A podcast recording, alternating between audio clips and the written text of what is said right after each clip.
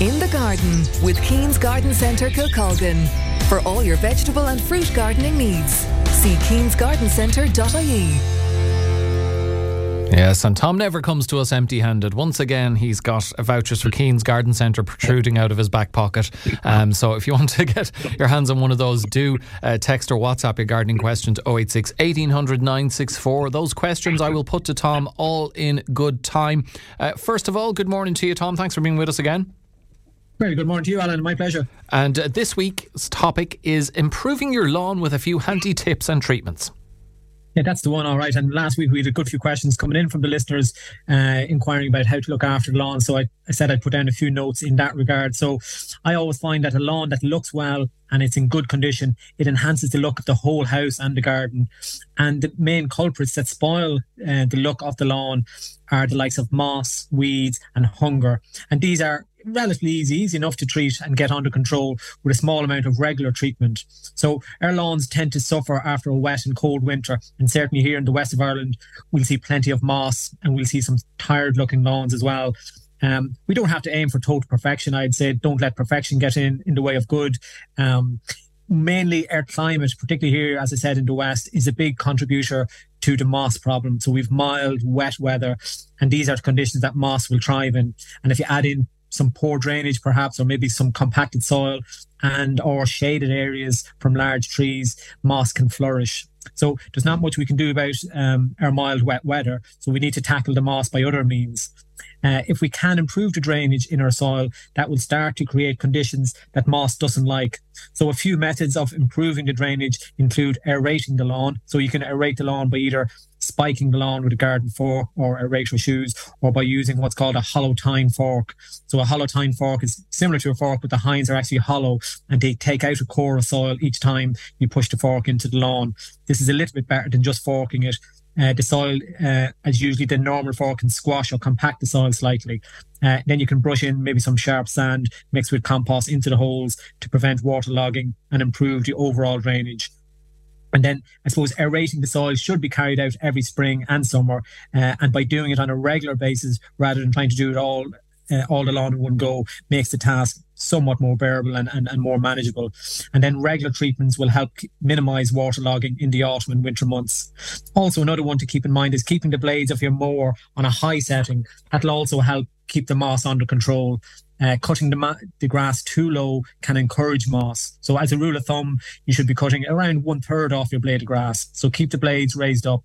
Um, there are lots of lawn care products that can be applied to your lawn and using a mix or a combination of these or having a, a two or three step program will have your lawn in top condition. So step one for me, if the moss is particularly bad, I'd recommend recommend using a liquid treatment uh, first. Something like Zero Moss or Lawn Gold liquid are products that are diluted and then sprayed onto your lawn, and they're very fast acting. You'll see results overnight or the following day. Uh, these products they don't depend too much on soil temperatures as the granulated treatments. So you can use them throughout the year uh, to keep your moss in check. Uh, these are a moss treatment only, so it should be remembered. So it's important that you follow up with a lawn feed. So perhaps step two might be where you um, you should apply a granulated lawn treatment. These are typically either a traditional feed, weed, and moss killer, or some of the organic acting moss treatments with a fertilizer. Um, both have their have their uh, their own benefits the likes of the traditional feed and weed is a cost effective one. It covers a large area and it has the advantage of doing three jobs into one application. So you're killing the moss, you're killing weeds, and you're feeding the lawn with, with a three in one or feed, weed, and moss killer. The organic acting treatments, the likes of products you might be familiar with, like Mobacter, Osmo Moss Remover and Lawn Gold, they need to be applied a little bit heavier. So they have a heavier application uh, rate on those guys. They attack the moss with no need to rake it out, and some will have what's called thatch eating bacteria to reduce the buildup of thatch at the base of the lawn. And some of the organic based ingredients, they can help introduce more insect activity in the soil, which in the long term can help to improve your soil structure and, and drainage, creating conditions again that moss doesn't like. So these products, they treat moss and feed your lawn but they don't tackle weeds. Um, so a really effective uh, weed killer for your lawn is Dicophar. So this tackles your weeds quickly and effectively. It comes in a concentrated form that you dilute and spray onto your lawn that kills the weeds without killing the grass. Uh, by treating moss and killing weeds, this allows more of the nutrients in the soil to go to feeding the grass rather than sharing it with weeds. So reducing competition will help your lawn look rich and healthy. Uh, feeding your grass with a lawn fertilizer, as I've mentioned, should be used in spring to help the grass recover from a wet winter. And using a fertilizer will also help the grass root system develop into a stronger network, which should help the grass to withstand future waterlogging.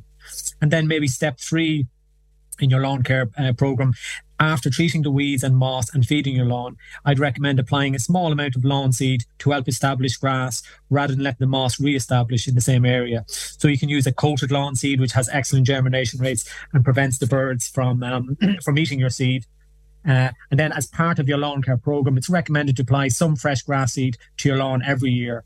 During the summer months, you can apply a straight lawn feed like Osmo Pro 1. So this is a feed only and is a controlled or slow release feed that keeps your lawn looking really well and, and healthy.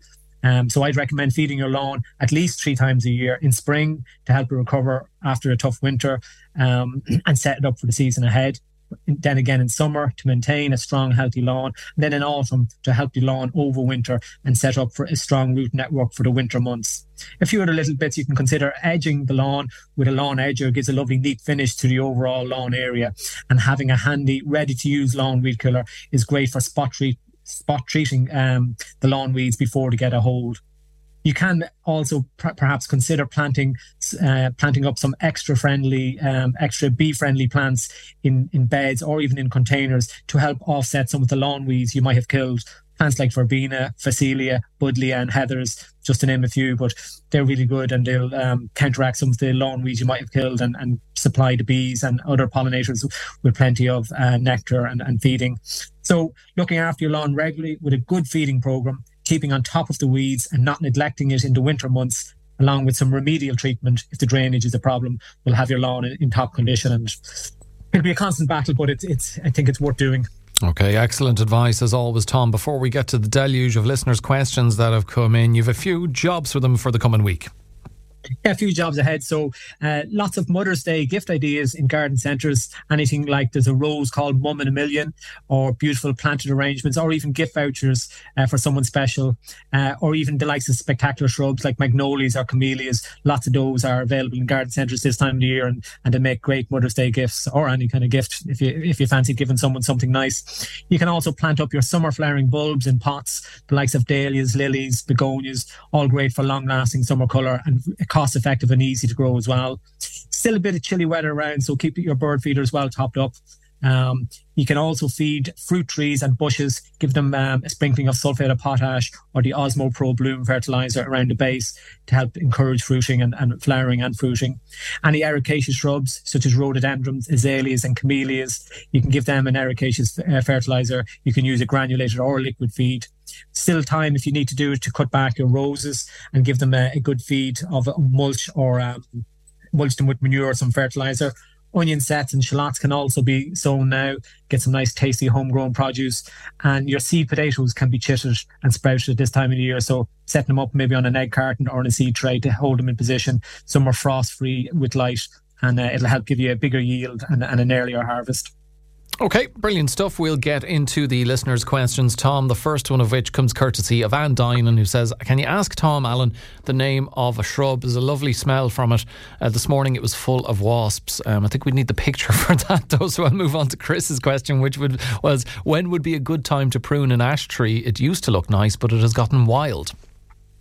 Um, good morning, Chris, and and um, yeah. So ash now, some if it's an ash plant, and a lot of ash trees are suffering from a disease called ash dieback, and it is a serious issue amongst ash. So, um, if you're planting, if if the if your ash tree is looking a bit wild and it might be suffering from a bit of ash dieback, but it's still dormant, so you could cut it back now if you want. Just you know, if it's a bit looking a bit untidy, but um, watch out. I think there's there's not many ash trees that are are escaping the ash dieback disease, so it's it's a bit of an, of an unfortunate one. But if you want to cut it back, Chris, now be no harm. Okay, our good friend Kay in Corofin says, Good morning, Alan and Tom. Good morning to you, Kay. Uh, she says, Tom, is it too late to trim the Escallonia hedge? It has grown upwards very long. Also, can I plant some cuttings from the hedge? Thanks once again. Good morning, TK. Um, certainly, you could plant up uh, cuttings uh, fr- from the hedge if you wanted to. Use a small bit of um, uh, rooting powder um, and and maybe a little bit of multi-purpose compost. Take plenty of or, or um, plant up plenty of the cuttings just in case you, will have a few failure rates. So the more you have, the just increases your success rate. And if it needs to be cut back, by all means, you could you could cut it back down. No problem at all. Okay. Okay, Siobhan and Ennis is wondering, Tom, if you could advise her on what vegetable plants are available at the moment. Oh, good morning, Siobhan. Um, lots, uh, lots and lots of plants. So we'd have, for example, cabbage, and we'd have red cabbage, pointed cabbage. We'd have cauliflower, broccoli. There's the likes of carrots, kale, peas, beans, parsnips, courgettes, um, tomatoes, cucumbers, lettuce plants. And we'd have in, in seeds. We'd have like onions, shallots, seed potatoes, and lots of herbs. But loads, a big range of vegetables in at the moment now, Siobhan. So plenty to choose. And they come in relatively small packets, either 10 or 12 plants in, a pack. So you're not overloaded with too many varieties, uh, but or too many plants. And, and that means you can do a mix of varieties, but loads to choose from and, and nice, easy to grow varieties. Okay, Carmel, who is in Kilmurry Six Mile Bridge, says, Good morning, Alan. It's great to hear Tom's advice each week. Thank you for having this slot. No, thank you, uh, Carmel. Our, our, our pleasure. Uh, your question for Tom is uh, that Carmel has a Viburnum davidii shrub or davidi shrub, which has never been cut back or pruned and is now totally dominating the shrub bed, according to Carmel, and smothering other plants. She's wondering when is a good time to cut this back and how deep and how low can she go with it to contain it and bring it back to a more manageable size without damage it. Good morning, Carmel, and, and thanks for your lovely comments there. So the Viburnum davidii, yeah, lovely shrub and, and a nice hardy, tough evergreen shrub. They're, they're relatively low growing. Now, like you're saying there, Carmel, sometimes they can get a little bit out of hand um, and and kind of take over more space than what you might have originally allocated for them. But I'd say if if if that and it sounds from your description that it has taken over more than what you want, I'd say now is a fine time to, to cut it back. And you could cut it, you could reduce it at least by a quarter, even a little bit more of, of, of its size at the moment and give it a good tidy up. It'll, it'll, it'll respond quite well to a trimming, so it won't do any harm. But um, yeah, I'd say definitely I would allow for it to have a, a, bit of space, but if it has encroached too much, I'd say give it a good hard cut back, um, Carmel, and that should see it in good order. Angela, who's listening to Morning Focus in Crusheen, good morning to you. Angela says that she has tomatoes which have germinated on a propagator, and Angela is wondering if she should turn off the heat now that they have germinated. Good morning, Angela. Um, yeah, your tomatoes, if you've got them um, set up and, and they've, they've germinated, yeah, by all means, you could take off the or turn off the um, heat in, in the propagator. You could set them out on a nice um, bright uh, kitchen windowsill or uh, any room that has a, a nice sunny windowsill um, they don't need once they've germinated, they don't need a whole lot of heat after that. Now, obviously, they're not frost hardy, so they don't want to get too cold. But a cool room inside, um, if if a room that might be used too much and the heating is, is low in it, will be perfect for it. once they've germinated. Cooler temperatures inside is is fine for them. So maybe on, on a windowsill, um, every now and again, just turn them because they, they, they, will lean towards the light on the windowsill. So turn them every now and again so they're not uh, leaning too much one direction. And if there was a very cold night promised, I'd take them off the windowsill and, and leave them on a table or somewhere a bit more centrally because it can get a little bit cold at the windowsill and it, they might it might check them back a little bit. But by all means, Angela, they can come out of the propagator, turn off the heat, and uh, set them up on a, on a, on a nice uh, bright windowsill, and you'd be good to go. Earlier on, Tom, you mentioned Mo Bacter, and Katrina in Lahinch is asking you about it. She says, Good morning, Tom. Is the likes of Mo Bacter enough for a lawn to remove moss? These fertilisers are advertised as no manual removal of moss needed. Are these enough, uh, Katrina is wondering, to put on the lawn, or do you still need to rake the moss up yourself? Uh, good morning, Katrina.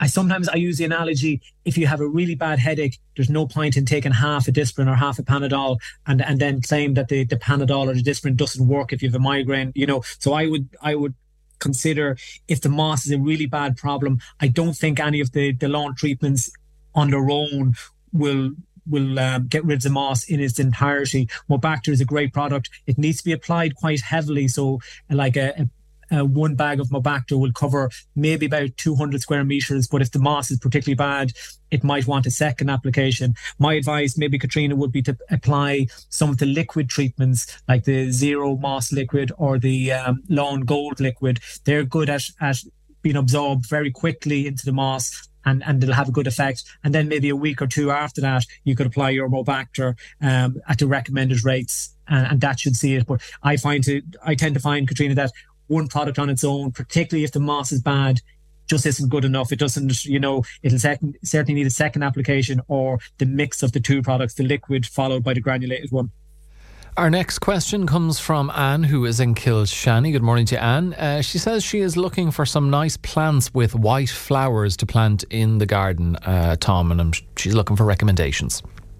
Brilliant, Anne. Yeah. So um, one that springs to mind at the moment is the lovely Magnolia stellata. So it's a lovely white flowering shrub, really nice, really elegant shrub.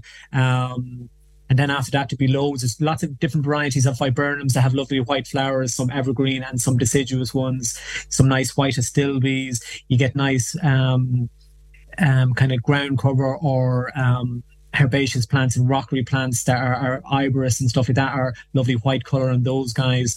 Um, but there's loads of loads of uh, nice white flowering shrubs to choose from. You can get a white uh, flower carpet rose, which would be really nice as well. So loads to choose from, I'd say. And that if you're calling into ourselves or your local garden centre uh, and you have a, a browse through and see the ones that you're most drawn towards or or the ones that might suit your own situation the best, be it a, a shrub border or a rockery or containers, but loads of nice white flowers to choose from, man. And certainly that magnolia to me stands out, Magnolia stellata.